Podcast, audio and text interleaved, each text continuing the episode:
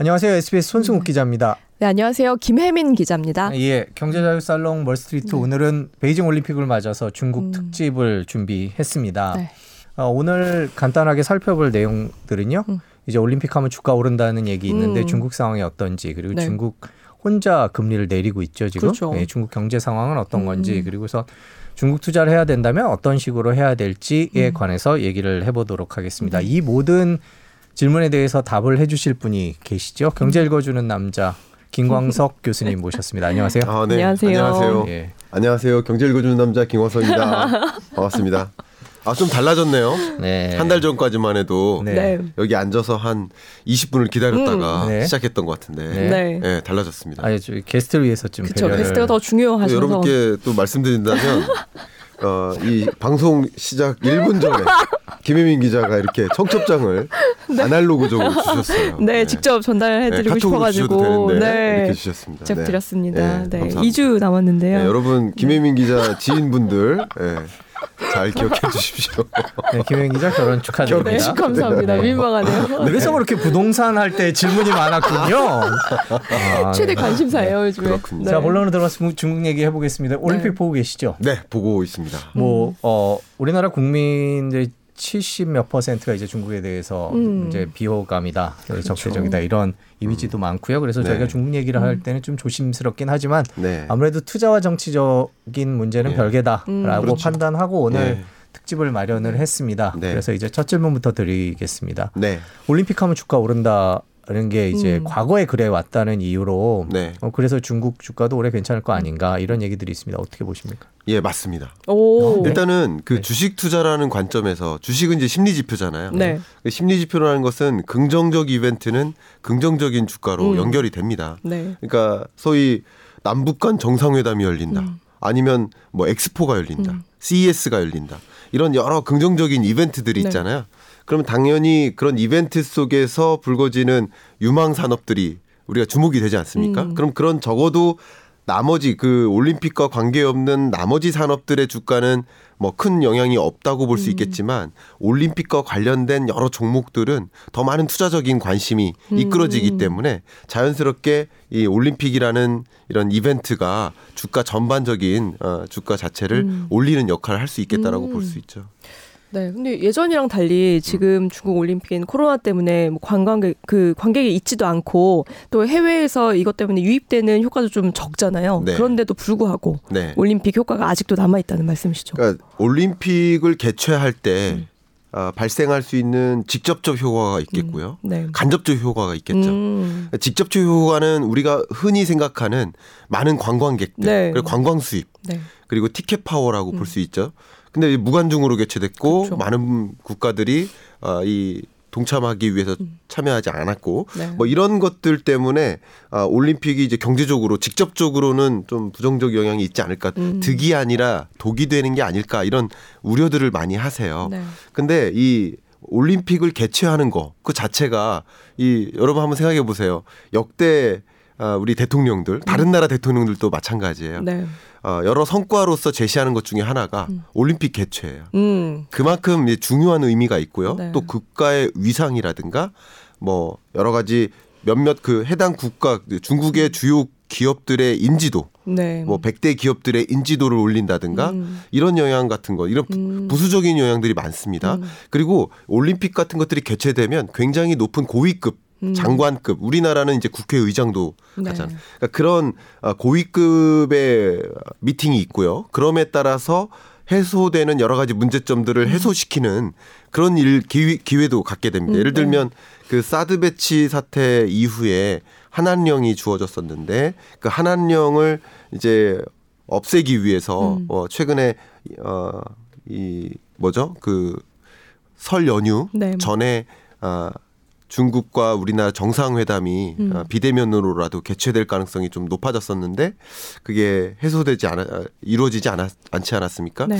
그래서 이제 이 한한령이 이제 없어질 것으로 이제 기대를 하면서 많은 관광 수입이라든가 관광주들이 음. 크게 뛰었었는데 어쨌든 올림픽 개최 과정에서 어 물론 한한령이 이제 취소되겠다라는 기대는 굉장히 어렵겠지만 어이 고위급 어 이 공 어,들 간의 어떤 회담 속에서 음. 그런 기대도 이제 하나하나 이제 모아지는 거죠. 이런 여러 가지 직간접적인 효과들이 있기 때문에 보통은 긍정적으로 봅니다. 음. 그런데 제가 한번 그래프를 좀 제시를 해보고 싶은데요. 네. 한번 베이징 동계올림픽 때를 볼게요. 그러니까 중국의 네. 니즈는 이겁니다. 네. 아, 베이징 동계올림픽 개최를 통해서 중국 경제에 상당한 득이 됐었다라고 평가를 내려요. 네. 그러니까 2008년 이미 어, 음. 주요 연평균 성장률을 보십시오. 어, 네. 2008년에 베이징 올림픽 그 하계 올림픽이 열렸었죠. 그렇죠. 네. 이 올림픽 개최 때 우리 GDP를 구성하는 게 소비, 생산, 투자 네. 이렇게 또 순수출도 있겠지만, 음. 그러니까 소비나 생산이나 투자가 네. 이 올림픽을 준비하기 전 단계 음. 1년에서 4년까지의 연평균 성장률하고 2005년에서 8년 동안 네. 아, 성장률을 보면 그냥 단적으로 크게 높죠. 그러네요. 예. 음. 그리고 또 많이 기대할 수 네. 있는 것이 해외 직접 투자거든요. 네. FDI 유입액을 보시면 2008년까지 급증했죠. 그리고 2008년에 갑자기 급등합니다. 그래프가 튀어나왔죠. 특히 급등하죠. 네, 네. 아, 이런 것들이 어, 우리 올림픽을 개최함으로써 음. 직접적인 어떤 경제적 효과를 음. 누리겠다라는 그런 기대가 음. 있는 겁니다. 네. 그런데 그 다음 그래프 제가 가지고 왔는데 아, 최근에 보면 네. 역대 동계 올림픽 요즘에는 이제 겨울 올림픽이라는 표현을 더 음. 많이 쓰는 것 같아요. 네. 이 겨울 올림픽의 중계권료 수입액을 보면 2010년 밴쿠버 이후에 좀 음. 정체되는 분위기예요. 음. 아, 이 절대적인 수입액이 크게 네. 줄어요. 그런데 개최 비용은 오히려 크게 늘어요. 그러니까 음. 이런 것들이 직접적인 어, 이 올림픽 개최에 따른 어, 이익은 크지 않다라고 음. 이제 평가가 내려지는 과정인 거죠. 그렇죠. 아, 그런데 이번에는 뭐 각국의 보이콧 음. 선언이라든가 또 많은 후원사들이 네. 그냥 우리 후원하지 않겠다. 음. 그리고 대놓고 광고하지 않아요. 코카콜라라든가 음. P&G라든가 또 비자 카드 같은 경우도 그동안에는 공식 후원사로서 올림픽 광고를 따로 만들거든요. 근데 올림픽 광고를 하면 오히려 독이 될까봐 음. 주로 이제 중국이 갖고 있는 이미지들 있잖아요. 인권 탄압과 관련된 거. 그렇죠. 그러, 그런 관점에서 중국 소비자로부터의 기회는 있을 수 있지만 음. 중국을 제외한 나머지 국가들로부터 이 인권 탄압하는 중국을 공식 후원한다라는 그 자체가 긍정적인 이미지를 주지 않기 때문에 네. 이런 공식적인 후원사들도 적극적으로 광고하지 음. 않고 있어요. 이런 것들이 어떻게 보면 베이징 동계올림픽을 계기로 2008년에 있었던 어, 베이징 하계 올림픽 때 음. 누렸던 그 득을 그대로 가져가겠다라는 그 야욕이 어, 무산되고 있는 그런 과정이지 않을까 하는 이런 생각이 좀 있습니다. 아 야욕이요. 예 표현이 그 다음 그래프도 네. 여행객과 관련된 내용인데 음. 하나 설명을 해주시면 좋을 것 네. 같아요. 네, 지금 베이징 동계올림픽 전후로 봤을 때 여행객과 여행 지출액을 보시면 그냥 정체 상태예요. 그러니까 이것은 소위 오미크론이라든가 네. 코로나 19 상황 때문에 그렇고요. 음. 또 그런 것들 때문에 또 컨테이너 운임 지수를 보면 물류비도 같이 늘어요. 네. 그러니까 엄청나게 많은 이제 언택트 상황 하에서 이 비대면 물류 수요는 크게 늘어나는데 음. 그리고 많은 주요국들의 수요는 늘어나는데 그만큼 이제 항공 운임 혹은 음. 이제 해, 해상 운임 이런 비용이 크게 늘기 때문에 음. 이런 것들이 어, 지금 요런 위기 상황에서 중국이 좀 뭔가 돌파구를 마련할 수 있는 기회가 있지 않을까 했는데 음. 오미크론 변수 때문에 또 국내적으로도 그러니까 네. 중국 국내적으로도 어, 국내 어, 이 관람을 그냥 음. 독려하던 그런 분위기 속에서 제한하는 분위기로 완전히 음. 바뀌었잖아요. 그러니까 그런 것들이 어떻게 보면 대외적인 이런 변수가 음. 아, 중국이 목표했던 그 득을 향해서 그때 2008년에 우리가 향유했던 그 중국의 그것을 또 한번 어, 누려보자 음. 하는 그런 기회를 좀 많이 못 갖게 되는 그런 음. 어, 대외적인 이런 변수 때문에 예, 그런 어, 이슈도 있다고 볼수 음. 있겠습니다. 그럼 정리해 보겠습니다. 이론적으로 볼 때 올림픽을 개최했을 때 얻을 수 있는 경제적 이득이 많긴 하지만 이번 베이징 올림픽 같은 음. 경우에는 그렇지 못할 이유들 외교적 보이콧이라든지 오미크론이라든지 또 네. 중국의 대외적 이미지 이런 것들 때문에 한계가 있을 거다 이렇게 정리하면 되겠죠. 음. 네. 그게 이제 플러스가 될지 마이너스가 될지는 조금 더 지켜봐야 그러니까 되겠죠. 그러니까 직접적인 효과라는 면에서도 좀 부정적이고요. 네. 간접적인 효과라는 면에서도 많이 부정적입니다. 음. 왜냐하면 특히 시진핑 같은 경우도 22년 하반기에 세, 세 번째 연임을 결정짓는 네. 공산당 회의가 있지 않습니까? 그쵸. 그 회의를 앞 앞두고 글로벌 리더십을 좀 보이기 음. 위한 그런 목적도 상당히 있어요. 음. 베이징 동계올림픽의 네. 의미가.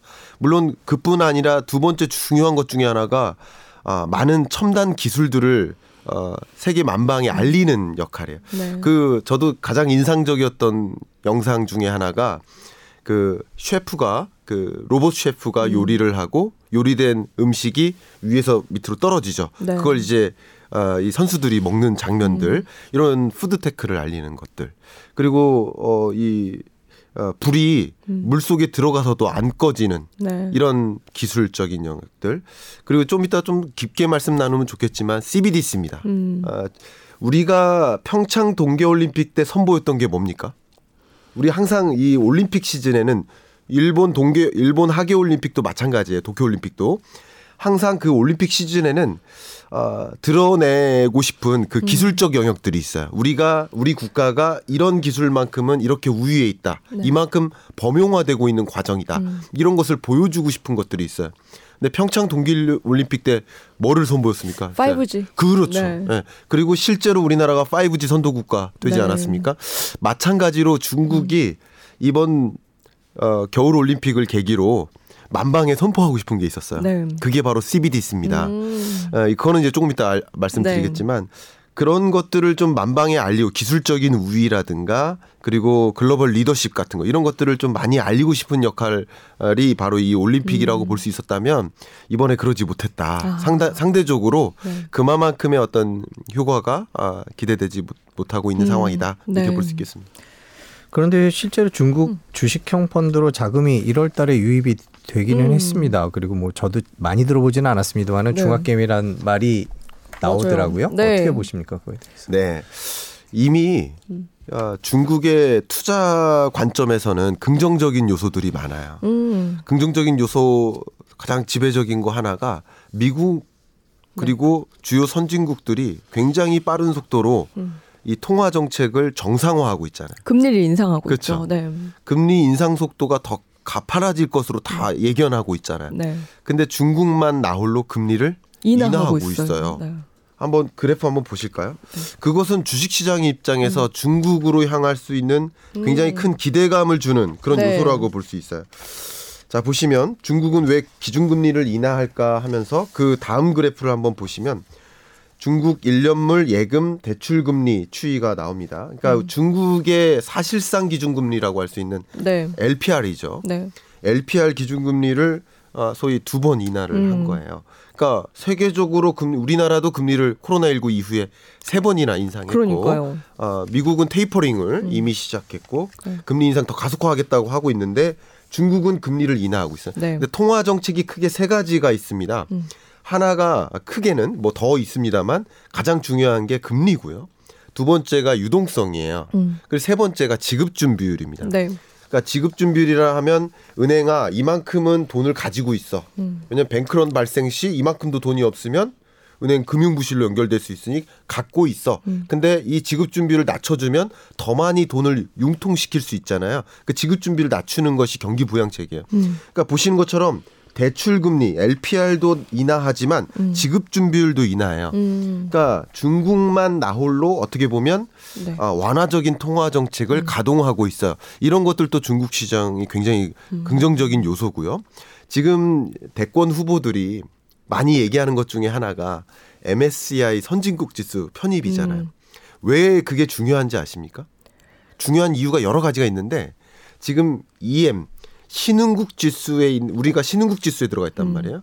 그러니까 신흥국 지수에 포함되어 있는 여러 기업들끼리 경쟁을 하는 건데 이 자금 유입을 근데 자꾸 중국 기업들이 많이 들어오고 있어요. 네. 쉽게 말하면 우리나라로 유치될 수 있는 자금이 EM으로도 많은 어, 자, 외국인 자금이 음. 쏠리거든요. 근데 EM으로 쏠리는 외국인 자금의 절대적인 비중이 중국이고 음. 중국 비중이 계속 늘어나고 있어요.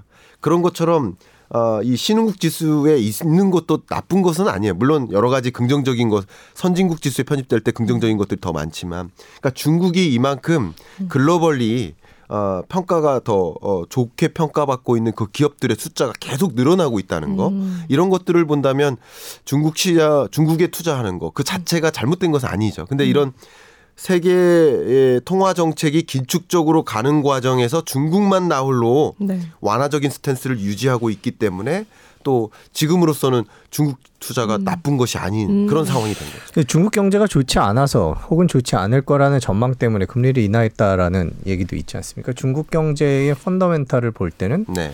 좀 불안한 거 아니냐 중국의 네. 투자에 그런 얘기도 있는데 중국 경제에 대해서는 어떻게 보세요? 중국 경제의 펀더멘탈을 또 말씀드리기 위해서 지난 10월에도 IMF가 경제 전망 보고서를 냈었고요. 네. 그때 중국 경제가 5.6% 22년에 성장할 음. 것이다. 이렇게 전망을 했는데 네. 지난 1월 한 2주 전이죠. IMF가 수정 경제 전망을 발표를 했습니다. 원래 IMF는 4번 경제 전망 보고서를 음. 발표하는데 네. 그 어, 정례 발표예요. 1월 음. 발표인데요. 어, 0.5% 포인트를 하향 조정했어요. 세계적으로. 네. 그런데 두드러지는 것 중에 하나가 아, 뭐 미국도 좀 두드러지는 음. 어, 조, 하향 조정인데 중국의 하향 조정 폭은 굉장히 높은 겁니다. 음. 그래서 5%대가 깨지는 것으로 IMF가 음. 어, 경제 전망을 합니다. 네. 그러니까 중국의 경제 성장률 추이를 보시면 이제 한때 14.2% 음. 이렇게 찍은 적이 있었습니다. 네. 그 이후로 줄곧 하향 안정화 되잖아요. 네. 물론 2020년에 팬데믹 충격이 있었죠. 음. 그리고 21년에는 기저효과 때문에 8% 수준의 음. 반등이 있었어요. 네. 근데 그 이후의 모습이 중요한 거예요. 아, 근데 5.6 뭐 이렇게 기록을 하는 것으로 전망을 했다가 이번에 크게 하향 조정을 음. 한 겁니다. 네. 근데 시진핑 입장에서는 또 중국 주요 어, 어, 공직자들 입장에서는 어떻게 평가를 하냐면 우리 중국 경제가 이제 정상적인 음, 궤도에 예, 궤도로 가는 것이다. 그러니까 이게 경착륙이 아니라 5, 4, 3 선진국 음. 경제의 모습을 닮아가는 것이다. 음. 이렇게 주장을 많이 해요. 네. 근데 이 그래프에서 주목할 거 한 가지가 뭐냐면요. 수출 증감률과 경제 성장률과의 관계 면에서 대략 한 2000년대 이후 굉장히 큰 변화가 시작됩니다. 음. 뭘까요? 그러니까 음. 검정색 수출 증감률이 네. 오히려 경제 성장률을 상회하다가 음. 대략 한 2000년대 중반부터 수출 증감률이 하회하죠. 그러네요. 더, 더 밑에 있죠. 네, 있어요. 이게 무슨 얘기냐면 그러니까 우리나라처럼 수출 중심의 경제 성장을 이뤄나가던 나라가 이제 수출 증감률이 오히려 경제 성장률을 어, 끌어올리지 못하는 역할. 이것을 반대로 생각한다면 중국의 내수가 더 중요해지는 거예요. 음. 그러니까 소비와 투자가. 네. 근데 최근에 중국의 소비와 투자가 굉장히 부진하거든요. 음. 근데 수출마저 부진하니까 중국 경제가 좀 위축을 받는 음. 그렇기 때문에 금리를 인하한다는 얘기는 경기 부양을 더 신경 쓴다라는 뜻이기 음. 때문에 그런 면에서 중국 경제의 어떤 위기 가능성을 많이 얘기는 하고 있지만 네. 투자자 관점에서는 네. 더 좋은 투자 여건이 만들어지는 것이기 때문에 음. 그두 가지를 같이 보시면 좋겠습니다. 네. 경제적인 측면에서는 자신감이 없는 거예요.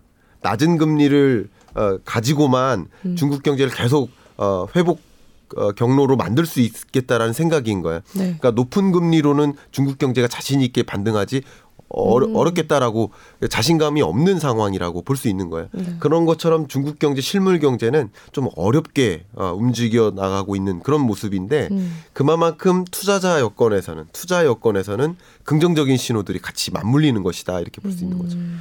그 지금 중국 통계 얘기를 막 해주셨는데 네. 그 중국 통계는 믿을 수 있습니까? 네. 이런 얘기 참 재밌는 질문입니다. 네. 오늘 아, 갑자기 그런 생각이 들어서 오늘 마침 무슨 네. 사리 탐정이나 아니, 아니, 검사 아니 그게 아니라 네, 발언을 하시는. 아니, 갑자기 중국 통계를 갖고 계속 얘기를 해주시니까 음. 중국 통계에 대한 불신들이 예전에 있었던 것 같아서 네. 지금은 어떤가 싶어갖고. 아 물론 이 선진국 경제일수록 네. 통계의 수준이 선진화되어 있어요. 네. 그러니까 우리나라의 통계를 보면 정말 최고 선진국이에요. 음. 통계를 하는 면에서. 네. 저도 이제 이 통계 전문가 회의, 그러니까 국제 기구들의 그 회의들이 있어요. 네. 저도 이제 OECD 회의에 참여한 적이 있었는데 왜냐하면 세계 각국이 OECD 스탯 들어가면 음. 여러 통계들이 어, 우리나라 통계청에서 제시하는 통계 수준의 통계를 국가별로 비교하면서 제시를 해놔요. 네. 근데 각국이 그 통계의 기준이 다르면 어, 같은 지수를 가지고 실험 예를 들어서 실업률이라는 지표를 가지고 미국과 한국과 중국을 비교하고 싶다. 그럼 비교가 안 되잖아. 실업률이라는 그렇죠. 통계 기준이 다르면. 음. 그래서 그런 회의를 종종 음. 개최를 해요. 이제 장관급 회의도 있겠죠. 뭐 통계청장이 어, 음. 참여하는 회의도 있고 이 전문가들이 참여하는 그런 회의도 있어요. 그런 회의를 저는 OECD 회의도 가보고 에이펙 회의도 가봤는데 중국이 굉장히 소극적이에요. 아. 어, 제가 이건 개, 개, 개인의 경험입니다. 음. 그런 회의를 가보면 중국에서 그 통계를 담당하는 해당 어, 전문가들이 이 회의 참여에 굉장히 소극적이고 예, 유로피언들이 특히 굉장히 열심히 막 땀 흘려가면서 막 음. 대화를 나누고 뭐 저도 열심히 얘기를 하는데 이 중국은 유독 그냥 관전자처럼 이렇게 하고 있어요. 그러니까 그런 것들이 아 이제 전문가들이 얘기하는 이 조작이라든가 통계를 이제 대외적으로 긍정적으로 보여주기 위한 그런 목적이 있기 때문에 그런 음. 것이 아니냐라고 이야기를 하는데 네. 그래서 제가 지금 제시해드리는 이 음. 그래프 제가 직접 다 그림 그린 그래프들 이 그래프들은 대부분이 국제기구 데이터입니다. 아. 그러니까 중국 자체적으로 중국 통계국이나 네. 아, 그리고 중국 자체 뭐, 뭐, 세익이라든가 여러 중국 통계를 많이 보여주는 그 출처들이 있는데 음. 그런 것보다는 저는 국제기구, 여러분들도 국제기구에서 발표하는 중국에 음. 대한 경제 여건을 볼 수 있는 어, 그런 자료를 많이 활용하시면 좋겠고 음. 아니면 저는 많이 추천드리고 싶은 게 아이비들이에요. 네. 어, 글로벌 어, 투자 은행들의 음. 아, 중국 경제에 대한 판단 음. 그런 것들이 굉장히 신용도가 높겠다라는 음. 것이고 또 세 번째 테크니컬리 중국도 이 통계를 어느 정도 선진화해 나가고도 있습니다. 그러니까 제가 긍정적으로 표현하는 것은 아니고요. 아직도 좀 어, 의심이 가는 영역들이 많이 있지만 왜냐하면 한 번 조작하면 또 그 다음번엔 또 조작해야 돼요. 네. 그 다음번엔 또 또또 조작을 해야 돼요. 거짓말이 거짓말을 낳잖아요. 그렇기 때문에 이 중국 통계조차도 이제 세계 만국들이 보고 있고 또 금융 선진화를 어, 추구 우리나라도 추구를 하고 있지만 음. 중국도 마찬가지 그런 움직임을 가져가고 있기 때문에 그런 신용도를 좀 높이기 위해서 음. 아, 통계를 어, 이제 조작을 네. 최소화하는 그런 움직임을 가져가고는 있다고 음. 볼수 있겠습니다. 네. 이 중국 금리 관련해서 궁금한 점이 있는데 네. 이렇게 중국만 나홀로 금리 인하를 하면 네. 언젠가는 네. 어그 이제 해외에서 유치한 돈이 다 빠져나가거나 네, 왜냐하면 금리가 높은 곳에 가서 투자를 하는 게 사실상 더 유리하고 네. 미국이 더 금리가 높으면 중국보다는 미국 시장을 찾을 가능성이 크잖아요. 네. 그래서 우리나라도 선도적으로 먼저 금리를 올린 이유도 있는데 네. 그렇게 되면 이걸 중국 에 계속 투자하는 게 맞는지 지금으로서는 네. 환경이 좋지만 이런 고민이 좀 드실 것 같아요. 네. 어떻게 보세요? 어, 일단 제가 말씀드리는 동안 그 네. 그래프를 좀 준비해 주시면 좋겠습니다. 그 중국은 왜 기준금리를 인하하는가에 그 마지막 그 음. M2 신규 대출 증가율을 잠깐 준비해 주시고요. 예. 네. 제가 말씀을 드리고서 이 그래프를 가지고 설명드리면 좀 좋을 것 같아요. 그러니까 금리 자체가 그 해당 국가에 대한 아, 투자 매력도를 만드는 것은 아니죠. 음. 금리 자체라기보다는 네. 그 나라 통화 가치죠. 음. 그러니까 환율이 더 중요한 변수예요. 그러니까 쉽게 말해서 미국인 입장에서 미국인 그 투자자들이 네. 한국에 투자를 했는데 어, 한 10% 벌었어요. 수익률이. 근데 그 돈을 달러로 다시 바꾸면 달러 가치가 높아지니까 얼마 안 되는 거죠. 음. 그러니까 환율이라는 측면에서 네. 어, 한국 돈의 가치죠. 그런 측면에서 그 한국 그 원화 가치를 좀 높이기 위한 음. 그런 움직임으로써 금리 인상을 채택한다라고 해석할 수 있겠지만 금리 자체가 그 원화 가치를 음. 보여주진 않는다라는 음. 것이고요. 그러니까 중국도 마찬가지예요. 중국이 금리를 이렇게 인하하니까 그러면 중국 자체적인 주식시장 활황에는 도움이 되겠지만 네. 중국 위안화 가치를 계속 떨어뜨리는 역할 아니겠느냐. 음. 그렇기 때문에 중국이 굉장히 중립적인 통화 정책을 가동합니다. 음. 제가 앞에 통화 정책을 구분하면 크게 크게는 세 가지라고 했는데 앞에 금리와 지급 준비율은 인하하는 방향. 음. 그러니까 다시 말하면 중국의 경기 부양을 위해서 지원하는 방향으로 움직이는데 재밌게도 지금 그래프 한번 보여 주십시오. 유동성 이런 측면에서 음. 다릅니다. 네. 세계 모든 국가가 코로나19 상황에 우리나라를 비롯해서 미국, 유럽, 어, 일본 마찬가지 유동성을 엄청나게 공급했어요. 그런데 유럽과 일본은 기준금리 인하, 인하 카드가 없었죠. 네. 그래서 유동성이 주요한 통화 정책 수단이었던 거예요. 음. 근데 중국은 금리를 그렇게 많이 조, 정하지 않고 대신 유동성 어, 금리를 조정했지만 유동성은 건드리지 않은 거예요. 음. 보시는 것처럼 코로나19 이후에도 M2 중과율이 오히려 떨어집니다. 네. 그리고 인민은행 유동성 공급 잔액을 보시면 단위가 이제 10억 위안 단위인데요. 유동성 공급 잔액 자체도 크게 늘지 않고 음. 어 계속 그냥 제자리에 있어요.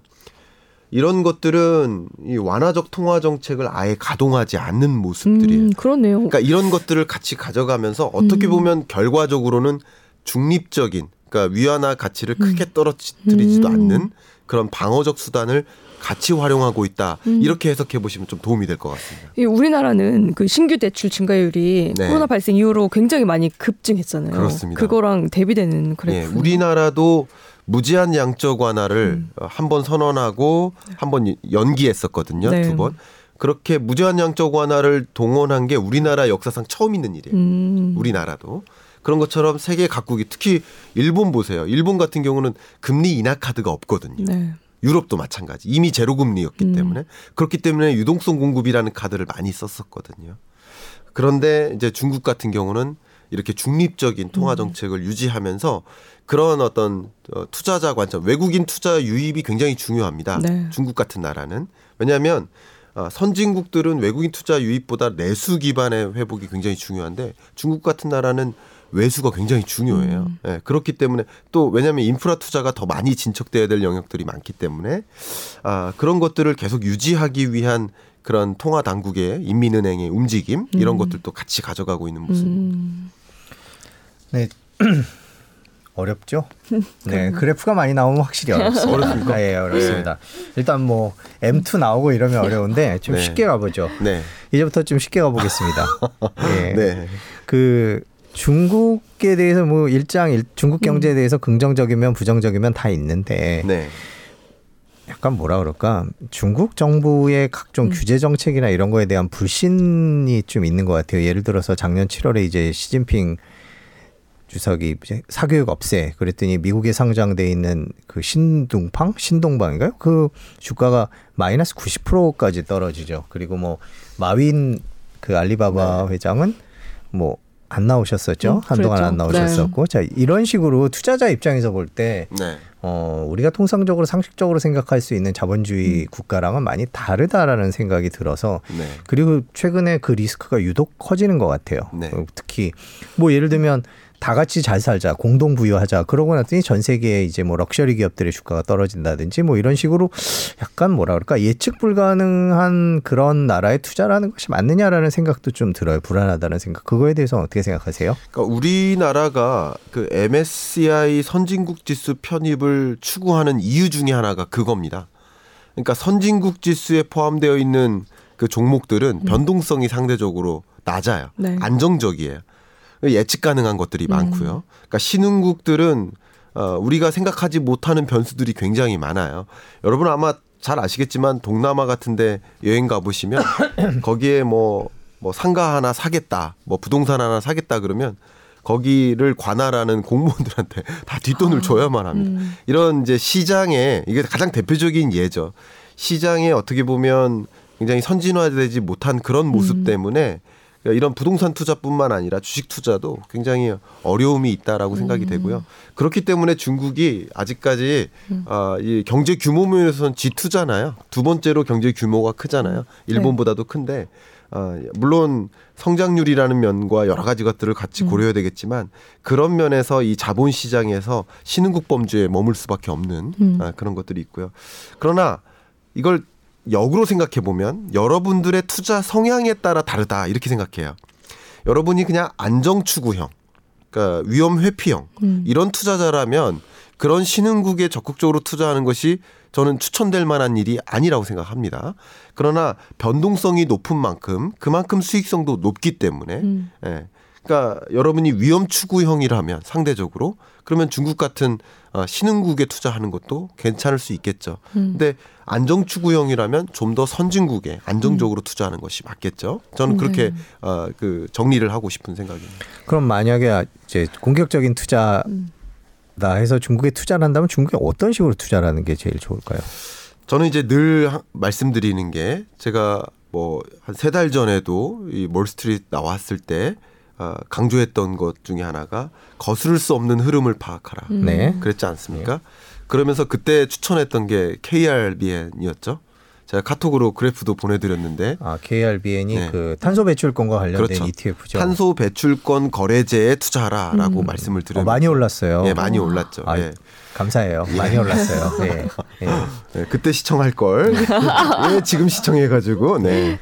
그런데 거스를 수 없는 변화에 투자하라라는 말씀을 강조를 하면서 그러면 중국이 아, 지금 경제 성장률이 5% 정도 된다고 했는데 5%를 상하회합니다.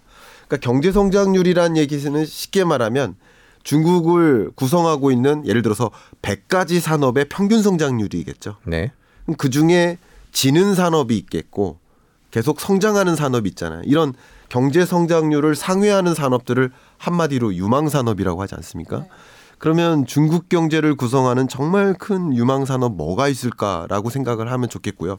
그런 거슬 수 없는 흐름 속에 지금과 같은 올림픽 동, 어, 동계 올림픽 같은 것들이 호재로 작용하는 것을 투자하는 거죠. 음. 단기 투자가 아니라 중장기적으로 유망한 산업에 대해서 어, 이 올림픽 경기가 어떻게 보면 호재로 작용할 것들 그런 것들을 보셨으면 좋겠는데 제가 뭐 두 가지를 좀 강조하고 싶은데 중국이 세계적으로 가장 앞서가는 영역이 있습니다. 그게 바로 어, 안면 인식 기술을 비롯한 음. 생체 인식 기술이에요. 네. 아, 특히 인구가 많잖아요. 그만큼 어, 실험할 수 있는 대상도 많다라고 해석해 볼 수 있을 것 같아요. 아, 그래서 안면 인식 기술을 비롯한 음. 이 생체 인식 기술에 있어서는 또 여러 인공지능들이 있지만 그런 영역의 인공지능만큼은 아, 미국을 이미 넘어섰습니다. 음. 그 인공지능의 그 기술 수준을 평가할 때 우리가 아직까지도 중국하면 전통적으로 뭐 세계의 공장, 어, 뭐 물량 면에서 1위 뭐 이렇게 생각하는데 첨단 기술 면에서도 상당 부분 미국을 압도하는 것들이 있습니다. 그게 대표적으로 인공지능인데요. 인공지능이 얼마나 미국을 압도하나라는 것을 이제 판단할 때 판단하는 지표가 있는데 지표 중에 하나가 그 우수 논문이라고 해요. 인용이 많이 되는 어, 인공지능 관련 논문이 있어요. 그것이 얼마나 많은지를 봤는데 2020년부터 중국이 미국을 따라잡았어요.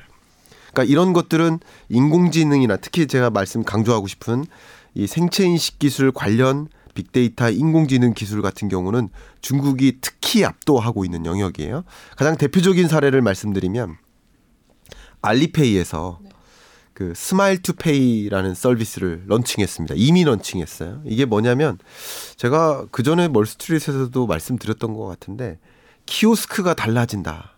키오스크가 고도화된다. 이거를 주목하라. 왜냐하면 이 언택트를 이끄는 가장 기본적인 기술 영역, 인프라 영역이 키오스크다라고 강조를 하고 싶어요. 네. 왜냐하면 그냥 모든 것이 온라인으로 전환되면 그건 언택트죠. 근데 여전히 대면 공간에서 서비스를 이용하지만 사람을 안 만나요. 그게 키오스크의 역할이에요. 근데 키오스크가 아직은 불편하단 말이에요. 키오스크가 편리해질 때까지, 그러니까 사람을 통해 주문할 때보다 더 편리해질 때까지 키오스크가 고도화될 텐데 어떻게 고도화되냐면 키오스크가 나를 알아보는 방식이에요. 나를 알아보면 질문이 달라지겠죠. 달라지겠죠. 네. 뭐 드실래요라는 질문이 아니라 당신 아메리카노 드실 거 맞죠? 네. 그러니까 구매 결정 과정이 짧아져요. 음. 그리고 질문 드려볼게요. 카카오 택시 타고 내릴 때 이 현금이나 카드를 꺼내세요? 아니요, 자동 결제. 자동 결제되죠. 네. 그거예요. 음. 나를 알아보는 순간 키오스크가 나를 알아보는 순간 그 키오스크를 이용해서 주문하는 게 더 편리해져요. 음. 근데 그런 키오스크를 가장 먼저 가동하는 그 기술 네. 바이두. 그리고 알리페이가 그런 것들을 도입해서 음. 상용화. 그럼 중국은 이미 그런 기술이 네. 상용화돼 있나요? 네, 그걸 아. Smile to Pay 서비스라고 하고요. 음. 키오스크가 나를 알아보죠. 그래서 주문과 지급 결제까지 자동으로 됩니다. 아. 그러니까 굉장히 한 번 터치, 어, 네. 우리 멀스 터치가 있듯이 네. 한번 터치. 저 얘기 잘하나요? 네. 여러분 잘 안 보이실 텐데 이 공간에 우리 스태프분들이 여섯 분 계신데 여섯 분이 다 웃으셨어요. 저 노력하고 있어요. 어, 재밌었어요. 네. 그러니까 이 한 번 터치로 네. 그 주문과 결제까지 음. 자동으로 되는 음. 오히려 사람에게 주문하는 것보다도 편리한 수준. 음. 그 수준까지 가는 게 언택트의 극점이에요. 네. 그것을 이 안면 인식 기술과 이런 여러 생체 인식 기술들 이게 지문 정맥, 홍채, 얼굴 인증, 목소리 인식 음. 이 다섯 가지 생체 인식 기술을 가장 압도하는 그런 기업이 중국에 있다. 어. 그리고 그것을 활용해서 음. 사업하는 예를 들어서 Agricultural Bank of China ABC라는 중국 은행이 있잖아요. 그 농업은행이라고 해석을 하면 좋을 것 같은데 이 은행도 이미 음. 안면 인식 기술을 도입해서 네. 무인 은행으로 승화를 시킵니다. 음. 그러니까 우리 은행에 갈 때 통장, 카드, 신분증 가져가야 된다고 생각하잖아요. 안 가지고 가도 5천만 원을 대출받고 올 수 있다. 음. 이렇게 생각하시면 좋아요. 음. 안면 인식 기술이에요. 그러니까 이런 기술도 바이두가 만드는 거거든요. 이런 것들을 만드는 기, 기업과 그것을 도입해서 어, 그 서비스를 차별화하는 이런 기업에 좀 관심 가지시면 어떨까 의견을 음. 드리고 싶어요. 그런 기업이라고 하더라도 또 이제 말 한마디에 날아갈 수가 있으니까 그 중국 특성상 네. 제가 뭐 특별히 반중을 강조하는 건 아니고 네. 투자의 리스크를 강조하는 건데 네. 그렇다면은 어떤 특정 기업 하나에 투자하는 것보다는 그냥 예를 들면 그 중국의 어느 특정 분야에 관한 뭐 펀드라든지 음. ETF라든지 이런 쪽으로 사는 거는 그렇게 매력적이지 않나요? 중국 시장 전체가 안 좋아질 가능성이 좀 있기 때문에 위험한 것 같기도 하고 어, 예. 기업을 기업을 사자니 이 기업이 언제 날아갈지 모르겠고 좀 불안한 것 그러니까 같아요. 그러니까 제가 드리고 싶었던 그 결론을 딱 정확히 말씀 주신 것 같아요. 그러니까 여러분이 위험 추구형이라면 직접 투자하시면 됩니다. 근데 안정 투자 투, 추구형인데 중국에 투자를 하고 싶다. 음. 그럼 좀 리스크를 헤지해 나가면서 그렇죠. 그런 유망 산업에 난 집중하고 싶다. 네. 만약에 그렇다면 지수에 투자하는 방식이 아주 음. 추천될 만하고요. 네. 앞에 제가 MSCI 지수 말씀드렸는데 신흥국 안에 EM이라는 신흥국 범주에 중국의 그 비중이 계속 늘어나고 있어요. 네. 그러니까 외국인 자금의 유입이 자연스럽게 기계적으로 음. 일어나는 거예요. 지수에 투자하는 방식이기 때문에 음. MSCI 지수에 편입되는 중국 기업들이 많아진다는 얘기는 그만큼 외국인 투자 자금이 중국으로 더 쏠린다는 거예요. 이런 현상은 굉장히 지배적이기 때문에 네. 여러분이 특히 그 리스크를 해치하면서 투자하신다라는 관점에서는 음.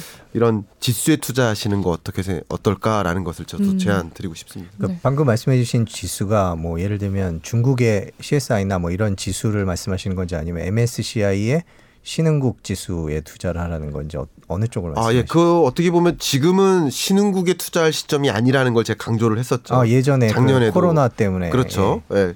2022년까지는 이제 신흥국이 그렇게 유리하지 않습니다. 음. 근데 굉장히 재밌게도 IMF와 월드뱅크, 월드뱅크의 22년 경제 전망 보고서를 제가 보여드리면 좋은데 그것은 제 경제 읽어주는 남자 TV에서 내일 저녁에 보시면 네. 되겠습니다. 음, 네, 보시면 될 텐데 재미있게도 네. 보통 이 국제 기구들이 경제 전망할 때 그러니까 advanced economy와 그리고 이머징 마켓 이 신흥국을 구분해서 이렇게 보여줍니다. 네. 근데 중국만 떼놓고 보여줘요. 음. 왜냐하면 EM이라는 이 성격과 중국을 EM이라는 이 투자 대상에 중국을 포함했을 때와 포함시키지 않았을 때 극명하게 달라지기 때문이에요. 음. 그런 면에서 신흥국에 투자하라는 말씀은 절대 안 그건 절대 네. 안 되고요. 그러니까 중국에 투자하라라는 음. 관점에서는 전 긍정적이다 이렇게 음. 말씀드리고요. 그런 면에서 저는 중국 그 기술주 어떨까 아, 네. 아, 이렇게 추천을 드리고 음. 싶습니다. 그런 면에서 또 또 한 가지 말씀드리는 게고 싶은 게 이제 CBDC 이야기인데요. 음. 그런 얘기는 좀 시간이 된다면 더 네. 이야기해드리고 싶습니다. 중국 테크주라는 건 어떤 걸 말씀을 하시는 거예요? 분야가 방금 말씀해 주신 안면 인식도 있고 뭐 중국의 전기차라든지 재생에너지 얘기도 많던데요. 보니까. 네. 중국은 자체적인 내수 소비가 저, 중국 전체 GDP의 약 62에서 3%가 소비예요. 음. 중국 국민들의 소비예요. 이것도 정말 달라진 경제 구조의 모습이에요. 선진국일수록 소비의 비중이 높거든요. 네. 주, 미국이 대략 한 70% 되고 음. 우리나라가 한 65% 정도 되고 중국이 고작 50%밖에 안 됐었는데 수출 의존형이었단 말이에요. 근데 이미 중국의 소비 여력이 굉장히 강해졌어요. 음. 바기닝 파워도 세졌고 그러니까 중국이 생산하는 이런 재생에너지나 중국도 탄소 중립 선언하지 않았습니까? 그렇죠. 중국도 탄소 저감 노력을 해야만 해요. 뭐 아리백도 이슈지만 그런 세계적인 그런 움직임 속에서 네. 수출을 못 해요. 음. 그런 그 탄소 저감 노력을 하지 않으면 이후에 수출을 못 해요. 그러니까 탄소 네. 저감 노력을 스스로 해야 돼요. 그리고 세계적으로 내연기관차 판매를 차단하고 있어요. 2025년부터는 내연기관 차량 판매 금지 음. 이런 것들을 많은 국가들이 선언해 나가고 있어요. 그러니까 중국 자체적으로도 전기차나 재생에너지 산업에 뛰어들고 있는데 적어도 중국 내수 산업에서 자체적인 수요가 있기 때문에 이런 기후 대응, 기후 대응은 정말 거스를 수 없는 흐름이고 그리고 앞에 말씀드렸던 디지털 전 두 가지 전환이죠. 에너지 대전환과 디지털 대전환 이런 거스를 수 없는 흐름에 중국의 주요 어, 어 테크주에 투자하는 것들은 굉장히 어 추천할 만하다 음. 어, 이렇게 의견을 드리고 싶습니다. 그 저희가 이제 미세먼지에 피해를 입는 나라의 입장에서 중국이 음. 과연 뭐 아리백이든 그 탄소 배출권 문제든 실제로 우리가 기대하는 만큼 그렇게 할까요? 할 거라고 보세요. 수출을 위해서는 뭐 해야 되겠지만 아직까지 그게 유럽이나 미국이 직접적으로 규제를 하고 있지 않은 상황에서 음. 과연 중국이 그렇게 할까요? 아 제가 중국을 네. 이렇게 막 뭐 편드는 아, 것처럼 아니, 객관적으로 어, 하는 게 네. 아니고요. 절대 그런 게 아니고요. 그러니까 중국이 나서서 왜냐하면 보세요. 어, 기후 변화 대응은 기본적으로 기업 입장에서는 비용이에요. 네. 그 비용을 부담해 나가면서 생산을 하려면 음. 중국은 특히 다른 신흥국들하고 경쟁을 해야 되거든요. 세계의 공장으로서 베트남과 공장 경쟁을 해야 돼요. 그런데 이렇게 비용 압박이 커질수록 상대적으로 가격 경쟁력이 떨어지겠죠. 음. 채산성도 떨어지겠죠. 네. 그렇기 때문에 당연히 기업 입장에서 안 하고 싶어요. 음. 그러니까 단기적으로는 안 하고 싶은 거예요. 그런 대응을. 우리나라도 마찬가지라고 생각해요. 그러나 중장기적으로 봤을 때 아, 주, 어, EU의 탄소 조정세제가 23년부터 시범 운용되고 음. 그 이후에 실제 발효가 돼요. 그러니까 그런 가까운 미래에 그런 움직임이 이미 포착되고 있고 세계 각국 도 미국 마찬가지 어, 이 탄소 저감 노력하지 않으면 수입 안 한다라는 음. 그런 종류의 조치들을 하고 있기 때문에 중장기적인 대응을 같이 고려하는 거죠. 이게 내가 나서서 친환경적으로 움직일래, 미세먼지 저감할래 음. 그런 긍정적인 움직임보다는 그렇게 대응하지 않으면 안 되기 때문에 대응한다 이렇게 생각하셔도 좋고요. 네. 어차피 대응해야 되니까 이 산업을 내가 가져가자. 음. World Economic Forum에서 나왔던 글로벌 리스크 어, 보고서가 있습니다. 글로벌 리스크 보고서 보시면 전 너무나 심각하게 놀랐어요. 음. 그 리스크 유형들을 구분을 해보면 한 여섯 가지 되는데 리스크를 개수를 헤아려 보면 한 50가지 됩니다.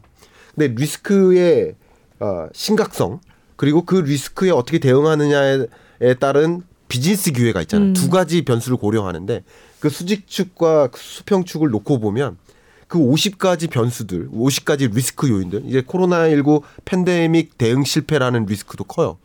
이것도 이, 이 사각형 안에 맨 극점에 있어요. 네. 이것을 어떻게 대응, 왜냐하면 백신 기업 같은 치료제 기업 음. 같은 이런 바이오주들은 굉장히 기회가 많잖아요. 그러니까 리스크도 크지만 그만큼 기회도 비즈니스 기회도 음. 많다라는 건데 재미있게도 기후변화 대응 실패라는 리스크는요. 네. 이 사각형 안에 없습니다. 쉽게 말하면 이렇게 우리 청첩장이 있는데 청첩장을 또 한 번 홍보하네요. 이 사각형 안에 리스크들이 50개가 있다면 기후변화 대응 실패의 리스크는 리스크 면에서도 비즈니스 기회라는 면에서도 혼자 여기 있어요. 음. 나홀로 여기에 있어요. 네. 그러니까 이 기후변화 대응 실패가 그만큼 큰 리스크고 음. 그렇기 때문에 그 속에서 상당한 비즈니스 기회가 있는 영역이기 때문에 그것을 포착하기 위해서 중국 기업들이 나선다라고 해석하는 것이지 우리가 미세먼지 심각하니까 좀 줄여달라 그러니까 CCUS 깔아달라 이렇게 한다고 하는 것이 아니라는 음. 것이죠. 음. 예. 그럼 중국의 전기 자동차는 뭐 음. 자기네들이 많이 사기도 하고 네. 그렇긴 네. 하지만 뭐 잘 만든다 못 만든다 특히 배터리 같은 경우에는 이제 우리 LG랑 음. CATL이랑 경쟁 1위를 놓고 경쟁하고 있기도 한데 네. 어떻게 보세요? 중국 전기 자동차에 대한 투자 한때 유행했었는데 네, 뭐 지금도 많은 분들이 갖고 계시고 맞습니다. 중국 전기차 시장에 독특한 특징이 있습니다. 아, 세계적으로 아, 우리나라도 마찬가지. 우리 네. 우리나라에서 전기차 사면 보조금 나오죠. 그게 그렇죠. 전기차 진흥 정책이에요. 네. 근데 전기차 보조금이 국산 차에만 나옵니까? 해외 차에도 나옵니까? 같이 나오죠. 같이 나오죠. 네. 그러니까 이것은 산업 정책이 아니에요. 음. 전기차 보조금은 네. 환경 정책인 거예요. 환경부 관점의 정책인 음. 거예요. 근데 세계에서 유일하게 자국산에 한해서만 보조금을 주는 나라가 있어요. 중국이군요. 중국이에요. 근데 제가 네. 이거를 산업부에 문의를 했을 때왜 네. 우리는 네. 해외 차에도 그 테슬라에도 같이 보조금을 주냐 네. 그렇게 말을 했더니 FTA 위반이라서 그, 네 이렇게 할 수 없다고 하더라고 차등을 둘수 없다고. 그러니까. 근데 중국은 어떻게 그렇게 하는 걸까요? 그러니까 그것을 바이든이 문제 삼고 있는 거예요. 네. 그래서 미국과 미국의 주요 우방국들이 같이 국제기구 그러니까 트럼프는 그 국제기구들을 다 탈퇴했잖아요. 네. WTO뿐만 아니라 WHO 다 싫어했잖아요. 근데 바이든은 그 국제기구들을 활용해서 우방국들과 공식적으로 중국을 음. 압박하고 싶은 거예요. 음. 중국만 나올로 산업 정책으로 그러니까 산업 보조금 제도가 WTO의 그 어, 관행에 맞지 않다. 음. 이 기준에 맞지 않기 때문에 자유무역 협정이라는 그 기준에 맞지 않기 때문에 그것을 압박을 가하기 왜냐하면 이 중국이 이렇게 나서면 네. 미국 기업뿐만 아니라 유럽 기업, 우리나라 기업, 일본 기업 다 똑같은 입장이잖아요. 그렇죠.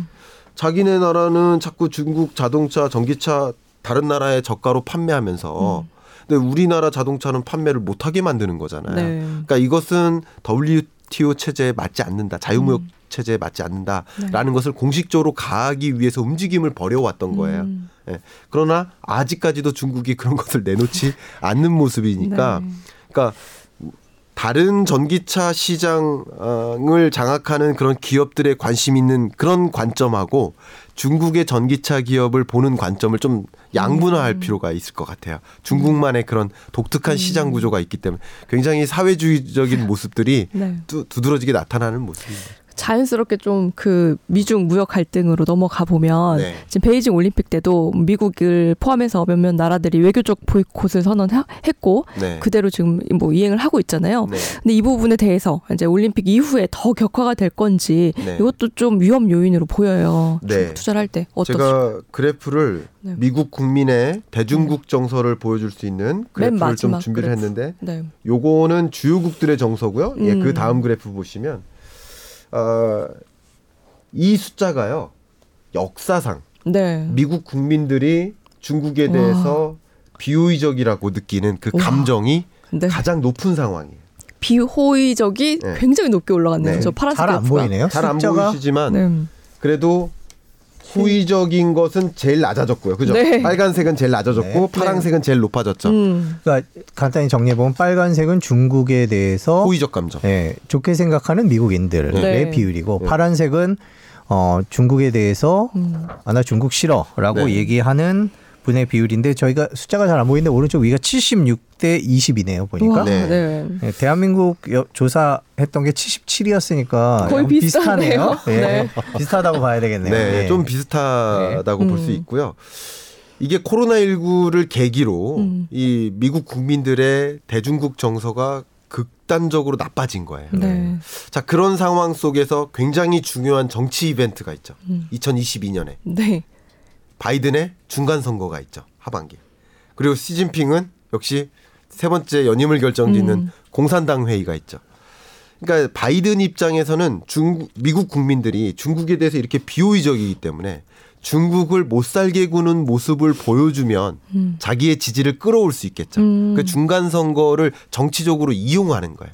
그러니까 미중 패권 전쟁은 중장기적으로 갈 이슈예요. 네. 그런데 2019년에 살짝 줄었다가 아, 격화됐다가 2020년에 휴전처럼 음. 완화되죠. 코로나 때문에. 그렇죠. 네. 21년에도 그래요. 그러다가 21년 하반기부터 다시 꾸물꾸물 올라옵니다. 그리고 22년에는 격화되는 기간이에요. 그러니까 미중 무역 전쟁, 미중 패권 전쟁의 그 격화된 정도도 fluctuation이 있는 거예요. 중장기적으로는 우상향하겠지만, 음. 근데 22년에 극단적으로 올라갈 가능성이 있고요. 음. 저는 좀 어, 플랜 B로서 어, 특히 기업인 여러분들이라면 어, 이런 어, 최악의 상황도 있을 수 있다라고 가정을 하면 좋겠는데 음. 어, 항공모함, 미국 음. 항공모함이 한국 근해까지 올 수 있습니다. 아 그래요. 극단적으로는. 네. 그러니까 그렇게 음. 군사적인 격돌까지도 음. 가능한 시나리오예요. 훈련 때 가끔 오지 않습니까? 그거 가끔, 말고요. 예, 조금 더 군사적으로 접근을 음. 한다는 거죠. 그러면 굉장히 긴장감이 더 조성되고요. 22년 하반기죠. 네. 특히 이 보이콧 선언할 때 미국이 보이콧 선언을 할때 음. 동참한 국가들 있죠. 서방 국가들. 네. 그러니까 이게 결국은 우방국 대 우방국의 싸움. 음. 그러니까 트럼프 시절에는 미국 대 중국 각 국가 간의 싸움이었는데 이제 바이든 시대에는 우방국 대 우방국의 싸움으로 전개되겠구나. 음. 이렇게 예견할 수 있고요. 그리고 그런 과정에서 한국의 위치 선정. 음. 그러니까 이제 21년 혹은 2020년까지만 해도 우리나라의 전략이 뭐였는지 아십니까? 이름은 되게 멋있습니다. 전략적 모호성. 네. Strategic ambiguity. 그러니까 우리는 음. 미국 편도 아니고 중국 편도 아니에요. 음. 우리는 애매하게. 그렇죠. 네. 그게 우리나라의 입장이었어요. 네. 근데 22년에는 그 입장을 드러내야만 해요. 음. 음. 왜냐면, 왜냐면 우방국 대 우방국의 싸움이니까. 그렇게 되면 이 사드 배치로 인한 그 보복, 음. 그런 수준의 보복 같은 거. 우리 요소수 사태 있었잖아요. 네. 그런 수준의 또 다른 보복이 있을 수 있습니다. 경제 제재가 가해질 수 있어요. 마치 호주한테 아니 우리가 석탄을 너네한테 이만큼 수입해주고 있는데 와인을 이만큼 수입해주고 음. 있는데 너네가 자꾸 드러내놓고 미국 편을 들어? 나 그 꼴 못 봐 하면서 석탄 수입 차단했잖아요. 음. 그러니까 자기네들이 얼어 죽는 상황에서도 네. 석탄 수입을 차단을 하더라고요. 예. 그러면 중국 어, 호주가 먼저 항복할 거라고 계산을 했었겠죠. 근데 항복하지 않았던 거예요. 음. 마치 그런 것처럼 우리나라한테도 요소수 요소 요소 공급하지 마라고 차단을 했던 것처럼 음. 우리나라의 핵심 원자재 그러니까 중국에 중점을 두고 100% 의존하고 있는 원자재들이 있어요. 음. 대표적인 게 마그네슘입니다. 음. 전에도 말씀해 주셨죠, 예, 네. 마그네슘이 100%예요. 음. 그렇기 때문에 이런 미중 간의 패권 전쟁이 격돌하면서 어, 우리나라의 마그네슘 수급에 차질이 있을 수 있다든가 음. 하는 이슈들을 제가 사실은 최근에 뭐 삼성전자나 LG전자 비즈니스 전략회의 때 가서 강의도 하고 같이 토론도 음. 할때 그 말씀 강조해 드렸어요. 그런 플랜 B를 생각하셔야 된다. 음. 왜냐하면 그 우리나라의 주요 기업들이 구매 전략 담당자가 지금 굉장히 바빠야 됩니다. 네. 특정 왜냐하면 기업들 입장에서는 비용 편익을 분석할 거 아니에요. 중국한테 사오는 게 사, 쌀까? 음. 요소를 네. 아니면 한국 비료 입장에서 내가 직접 요소를 만들까 따지는 거 아니에요. 근데 중국에서 사오는 게 더 싸니까 사오는 거잖아요. 그렇죠. 그렇기 때문에 지금은 그렇게 움직일 수밖에 없었지만 음. 2022년에는 그런 플랜 B를 감안하고 경영 전략을 꾀해야 되기 때문에 그렇기 때문에 구, 매 전략 담당자가 적어도 100%는 아니더라도 한 10% 5%만큼은 다른 국가로부터 조달을 받고 음. 받을 수 있도록 하는 구조 이런 어, 포트폴리오를 다변화하는 구조 이게 필요하다는 것을 제가 강조하고 있거든요. 음. 그러니까 공급망 병목 현상이 22년 하반기에 극에 달할 수 있습니다. 네. 이것은 저만 그런 게 아니라 얼마 전 OECD의 경제 전망 보고서에서도 조사를 했거든요. 음. 주요국들의 다국적 기업들의 구매 담당자 헤드에 있어요. 헤드들한테 설문조사를 했더니 음. 언제 공급망 병목 현상이 극에 달할 것이냐 물어봤더니 22년 하반기가 가장 그럴 가능성이 높다는 거예요. 음. 그러니까 그런 것들을 감안하시면서 좀 우리 재테크도 중요하지만 경영 전략 관점에서도 그런 거좀 음. 어, 생각해 하셨으면 좋겠습니다. 제가 의견 드리고 싶습니다. 그 미중 갈등이 그렇게 심해질 때 그러면 그 피해는 우리나라 음. 증시나 뭐 우리나라 경제에도 직격탄이 되지 않을까 하는 불안감이 생기는데요. 맞습니다. 제가 앞에 말씀드렸던 것처럼 미중 패권 전쟁이 뭐 어쩌면 트럼프 시대부터 시작됐다고 볼 수 있겠는데 뭐 그 전부터도 조짐은 있었겠죠. 근데 좀 드러내놓고 패권 전쟁이 있었던 건 트럼프 시절이라고 볼 수 있는데 그 미중 패권 전쟁의 강도가 있어요. 음. 근데 20년에는 약화됐었단 말이에요. 근데 강해질수록 불확실성이 고조돼요. 네. 불확실성이 고조되면 자연스럽게 머니 무브먼트가 일어날 수밖에 없겠죠. 음. 안전자산 선호 현상이 강해지겠죠. 네. 그러니까 2020년에는 코로나19가 불확실성을 만들었다면 22년 하반기에는 미중 패권 전쟁이 그 불확실성을 다시 끌어올릴 수 있어요. 물론 코로나19 팬데믹만큼의 불확실성은 아닙니다. 그런 것들이 자연스럽게 주식 시장으로부터 돈이 이탈할 가능성이 음. 있는 거예요.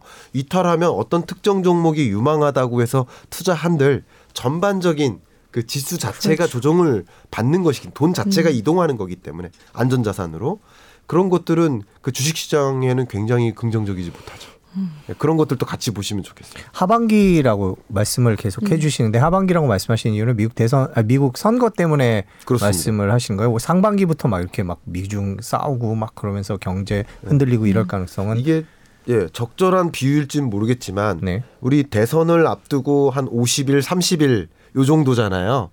그러니까 요 한 달 정도 앞두고 어, 어떻게 보면 국내 대선 주자들 주자들도 어 네거티브가 가장 고조되는 시점이잖아요. 서로 헐뜯기. 그렇죠. 그런 것처럼 어, 미중 간의 그런 어, 패권 전쟁도 각국의 그런 정치 이벤트를 앞두고 음. 더 격화될 소지가 많다라는 음. 것이죠. 그러니까 정치적으로 이용해서는 안 되는데 이 경제 문제를 정치적으로까지 끌어와서 네. 어, 어떻게 보면 정치적으로 활용하는 거죠. 자국의 자신의 지지율을 끌어올리기 음. 위해서.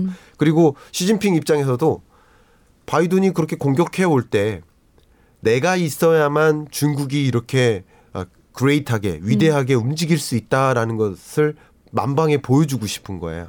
그렇기 때문에 격돌할 가능성이 굉장히 높아지는 음. 것이죠. 그 2022년 11월에 벌어 열리는 선거가 상원의원 선거, 하원의원 선거, 주지사 선거 뭐 요 정도 되는 거네요. 그렇죠? 중간 선거라고 볼 수 있는 거죠. 음. 네, 미국의 중간 선거. 그러면 이 대선이 아님에도 불구하고 이런 이런 상황에서도 미중 갈등을 일으켜 왔나요? 일으킨다 그러니까 좀 이상한 것 같아. 그 저기 중국과 관련된 문제를 부각시키나요? 계속 예전에 트럼프 대통령 때는 약간 그런 경향이 있긴 했는데 바이든 정부도 그렇게 할까요? 예, 바이든 정부도 그리고 특히 미국 국민들의 정서가 이렇게 안 좋기 때문에 네. 더더욱이나 그럴 가능성이 높고요. 이 코로나19가 어떻게 보면 중국으로부터 왔는데 그러니까 미국 국민들은 그렇게 생각하는 중국으로부터 왔는데 그 경제적 피해는 미국이 본다. 왜냐하면 아시겠지만 중국 경제는요 2020년에 거의 유일하게 경제 성장률을 플러스 찍은 어, 나라였어요. 물론 그걸 해석하는 데는 좀 차이가 있습니다. 플러스래도 그 플러스는 같은 수준의 충격을 받은 거예요. 왜냐하면 6에서 2로 떨어지나 뭐 2에서 마이너스 2로 떨어지나 조종폭은 마이너스 4%포인트니까 그게 비슷한 거예요. 그러니까 그걸 가지고 중국이 선방했다 이렇게 표현하는 건 잘못된 겁니다. 어쨌든 유일하게 플러스 성장한 만큼 작년보다 더 못하진 않았던 거예요. 중국 입장에서는. 그런데 미국 경제는 글로벌 금융위기 때보다도 더 심각했었거든요. 그러니까 이런 것들이 어떻게 보면 바이든 입장에서 풀어야 할 숙제라고 생각을 하고요. 더더군다나 제가 앞에 말씀드렸던 기술 패권 전쟁으로 우리는 규명을 해야 될 것 같은데 미국은 그 지 원자리를 놓치고 싶지 않아요. 근데 중국은 그 지 원자리를 향해서 가고 있는 거예요. 그런 과정에서 가고 갈 수 있게 만드는 것이 첨단 기술, 첨단 산업이라고 볼 수 있겠죠. 앞에 말씀드렸던 인공지능, 데이터, 그리고 반도체, 반도체 가지고도 격돌하잖아요. 그리고 배터리, 전기차 이런 영역들을 가지고 중국이 막 가고 있으니까 대응을 하기 위해 움직이는 것이고요. CBDC도 마찬가지예요. 이번 어, 겨울 올림픽을 계기로 중국이 상용화를 하기 위해서 엄청나게 강도 높게 준비를 해왔었어요. 지금 중국 디지털 위안화를 사용하는 중국 국민이 우리나라 국민 수를 훨씬 압도하게 넘습니다. 우리나라 국민의 다섯 배가 넘게 그 디지털 위안화를 쓰고 있어요. 2억 5천만 명 정도 돼요. 2억 6천인가 그래요. 이게 21년 말 기준입니다. 그리고 그 국가 수를 늘려 이걸 점선면 전략이라고 해요. 제가 이 부분에 대해서는 우리 한국은행의 그 어, 전자금융부 국장님도 계시고 해요. 그래서 그쪽하고도 긴밀하게 좀 여쭤보기도 하고 정확한 정보를 드리기 위해서 했는데 중국이 점선면 원래는 딱 올림픽을 계기로 상용화 딱 이렇게 하려고 했었다가 바꿨어요. 점선면으로. 그러니까 점 찍고 선 그리고 면을 그리듯이 점진적으로 도시의 수를 확대하고 대상의 수를 확대하고 핀테크 기업들을 점진적으로 참여시키고 은행들을 적극적으로 참여시켜요. 이렇게 하면서 CBDC를 굉장히 강하게 드라이브를 끌고 있는데 그 속에서 부상하는 산업이 있고 어, 지는 산업이 있겠죠. 근데 그렇게 움직이니까 미국이 가만히 있다가 원래는 굳이 우리가 해야 돼 이러다가 제롬 파월이 어, 이런 디지털 통화 전쟁에서는 우리 페드가 앞장서야 된다라는 발언까지 하면서 미국도 점진적으로 움직이고 우리나라도 역시 모의 실험 1차 마무리했죠. 작년에. 그리고 모의 실험 2차를 지금 현재 진행하고 있는 중입니다. 그러니까 그런 세계 주요국들이 어 이런 디지털 통화 발행에 중국이 나서니까 우리도 안 되겠어 하면서 예, 전쟁인 거예요. 서로 각축전이 벌어지는 거예요. 먼저 치고 일어나자. 근데 이게 왜 중요한 거냐면 그럼 지갑이 바뀌잖아요. 디지털 화폐의 지갑이 바뀌잖아요. 그럼 그 지갑은 다시 말하면 핀테크 플랫폼이에요. 그 플랫폼을 우리가 먼저 확보하고 세계적으로 통용시키겠다라는 그래서 선진화된 이 선진국들이 주요 신흥국들한테 그런 위챗페이라든가 알리페이 같은 것들을 확보해 나가잖아요. 몽골도 사용해, 베트남도 우리 거 사용해, 한국도 우리 거 사용해. 이런 식으로 이런 플랫폼들을 확보해 나가는 전략이에요.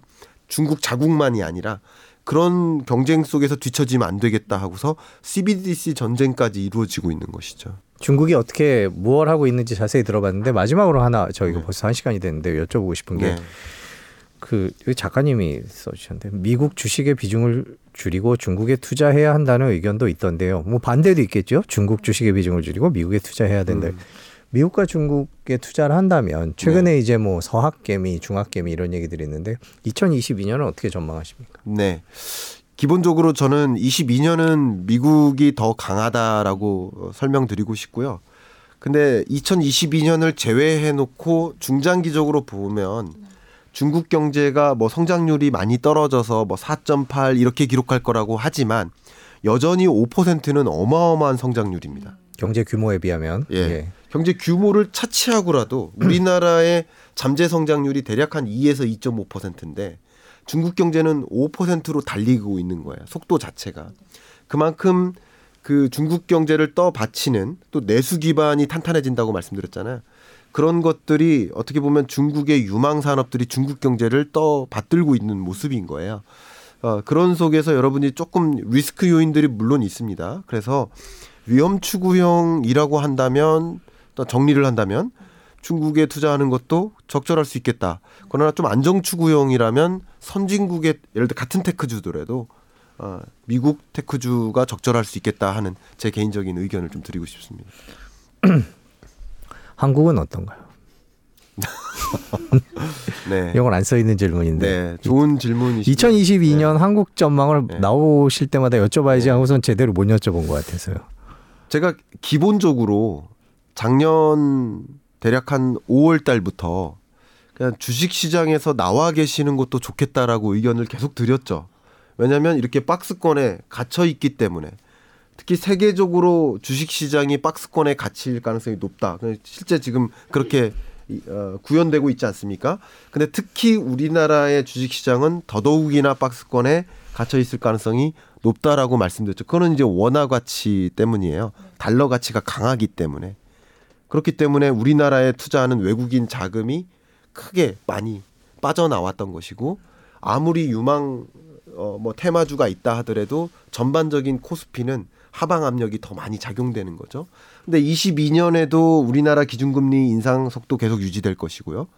특히 미국 같은 경우도 세 번 정도의 금리 인상이 예견되다시피 하고 있기 때문에 전반적으로 우리나라의 주식 시장이 뭐 강한 모멘텀을 맞는다. 라고 예상하긴 좀 어렵겠다라고 저는 의견을 드리고 싶습니다. 그래서 아예 주식시장에서 나오셔라라고 말씀을 드렸었고 현금 보유 비중을 늘려라라고 말씀을 드렸. 작년에도 계속 그, 그 말씀드렸죠.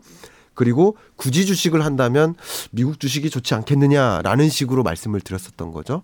네, 그런 관점에서 이런 어, 거시 경제나 어, 이 트렌드 경제 트렌드를 반영해서 투자 의사 결정하시면 잃지 않는 투자 하신다 의견 드리고 싶습니다. 예, 아유, 오늘 고맙습니다. 아, 오랜 시간 네, 교수님 모셔서 투자 얘기 너무 구체적으로 여쭤봐서 조금 질문지에도 없는 거 여쭤봐서 좀 죄송하긴 한데 네, 라이브라 뭐 질문 예. 주시는데 답변 안 할 수도 없고 예, 하여튼, 예, 예. 오늘 긴 시간 고맙습니다. 음, 예, 감사합니다. 감사합니다. 감사합니다. 네, 저희 오늘 중 베이징 네. 올림픽 특집으로 중국 경제에 대해서 음. 짚어봤습니다. 다소 조금 어렵기도 하고요, 복잡하기도 한 내용인데 간단히 요약해 보자면 위험 추구형 투자자 라고 생각하신다면 중국을 한번 보시고 그렇지 네. 않다면 좀 위험할 수도 있다. 이렇게 정리할 수 있을 것 같습니다. 요 조금 더 자세한 내용은요. SBS 뉴스 어 유튜브 채널을 음. 통해서 다시 보기 네. 하실 수 있습니다. 긴 시간 시청해 주신 여러분 고맙습니다. 저희는 내일 모레 또 중국 특집 2탄을 갖고 찾아뵙겠습니다. 고맙습니다. 감사합니다.